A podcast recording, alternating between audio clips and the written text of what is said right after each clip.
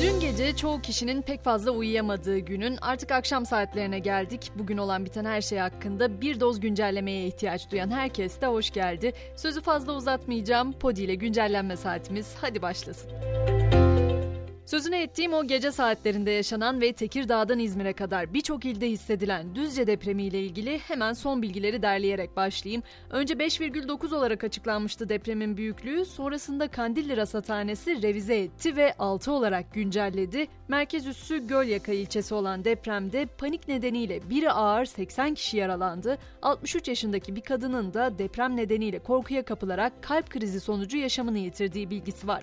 Hasar noktasında ise en ağır hasar gören binanın düz caddiyesi olduğunu söyleyebiliriz. Bu arada bölgedeki artçı sarsıntılar da devam ediyor. Bu yüzden hasarlı binalara girilmemesi yönünde uyarılar var. Fakat bölge için maalesef tek uyarı bu değil. Akşam saatlerinden itibaren kentte sağanak yağış bekleniyor.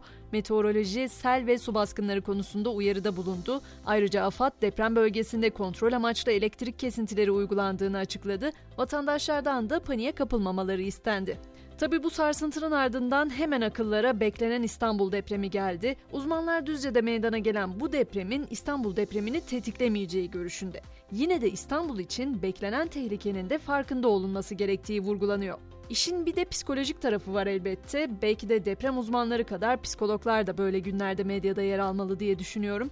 Aile ve Sosyal Hizmetler Bakanlığı da bu konuda 10 psikososyal destek ekibi görevlendirdi. Bu ekipler de KYK yurtları ve toplanma alanlarında vatandaşlara destek verecek. Peki sınır hattında neler oluyor? Hemen orayı da bir toparlamaya çalışalım. Malum Suriye ve Irak'ın kuzeyinde Pençe Kılıç operasyonu sürdürülüyor. Harekatta şu ana kadar 471 hedef ateş altına alındı, 254 terörist de etkisiz hale getirildi. Cumhurbaşkanı Erdoğan'dan da bir kez daha hava harekatının yanı sıra kara harekatının da başlayacağı mesajı geldi.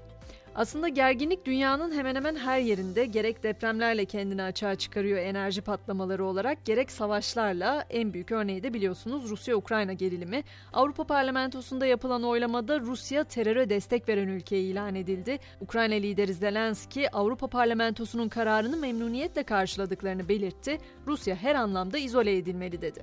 Biliyorsunuz Avrupa Birliği'nin tek gündemi bu değil elbette ama buna bağlı olarak bir de enerji krizi meselesi var. Avrupa Birliği Komisyonu doğalgazda megawatt saat başına 275 euro tavan fiyat uygulanmasını teklif etti. Avrupa Birliği Enerji Bakanları teklifi değerlendirmek için yarın bir araya gelecek. Tüm bu gerilimin içinde tabiri caizse güneş bile artık dünyaya gülümsemeyi bıraktı diyebiliriz. Çünkü daha önce güneşi gülümserken yakaladığı fotoğrafı paylaşmıştı Güneş Dinamikleri Gözlemevi. Bu kez ise güneşin suratına ekşittiği fotoğrafını yayımladı. Gözlemevi'nin Twitter hesabından yapılan paylaşımda geçen ayki gülen surattan sonra güneşin ruh hali huysuzlaşmış gibi görünüyor ifadelerine yer verildi. Hangimiz huysuzlaşmadık ki sevgili güneş? Geçelim İngiltere'ye. Orada da Kraliçe 2. Elizabeth'in ölümünün ardından biliyorsunuz büyük oğlu Kral 3. Charles tahta geçmişti. Daha önce düşes ünvanına sahip olan Kate Middleton da Galler Prensesi olarak ilk resmi etkinliğinde boy gösterdi. Middleton'ın davette Prenses Diana'nın da favorisi olan tacı takmış olması ise gözlerden kaçmadı.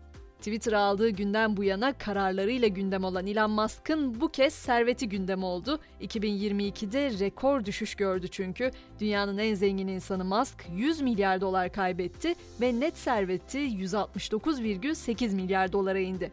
Musk böylece 100 milyar dolar kaybeden ilk insan oldu. Peki şimdi size sormak isterim. 2022 yılının kelimesini siz seçmek ister miydiniz? Eğer seçmek isterim derseniz böyle bir hakkınız var çünkü Oxford sizi oylamaya çağırıyor. Geleneksel olarak her sene dünya çapında etkili olan bir kelimeyi seçen Oxford İngilizce Sözlüğü bir ilke imza attı ve bu yıl yılın kelimesinin ilk kez internetten verilecek oylarla seçilmesine karar verdi. Sözlük bilimciler tarafından liste kısaltıldı ve internet kullanıcılarının oy verebileceği 3 kelime belirlendi. Ne o kelimeler diye merak ederseniz ilk kelime hayatımızın neredeyse artık göbeğine yerleşen metaverse kelimesi. Bir diğeri Twitter'da sık sık hashtag olan I stand with yani yanındayım kelimesi. Sonuncusu ise bir kişinin ne olursa olsun istediğini yapması anlamına gelen goblin mod. Oylamaya katılmak isteyenlerin 2 Aralık'a kadar vakti olduğunu da hatırlatmış olayım. Ve geçiyorum spor gündemine. Son dönemde Portekizli yıldız Cristiano Ronaldo kriziyle gündeme gelen Manchester United şimdi de satış haberleriyle gündemde.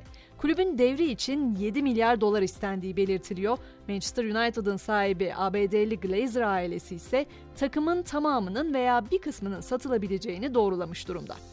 Peki dünyanın kalbinin attığı Katar'da bu akşam neler var Gizem derseniz Dünya Kupası'nda bugün F grubunda saat 22'de Belçika-Kanada karşılaşması var. E grubunda ise İspanya-Costa Rica maçı oynanacak. Bu mücadelenin başlama saatinin de 19 olduğunu söyleyeyim. Böylece akşam güncellememizi burada noktalayalım. Yarın sabah öğretmenlerimizin gününde daha güzel haberlerle buluşmak dileğiyle şimdilik hoşçakalın.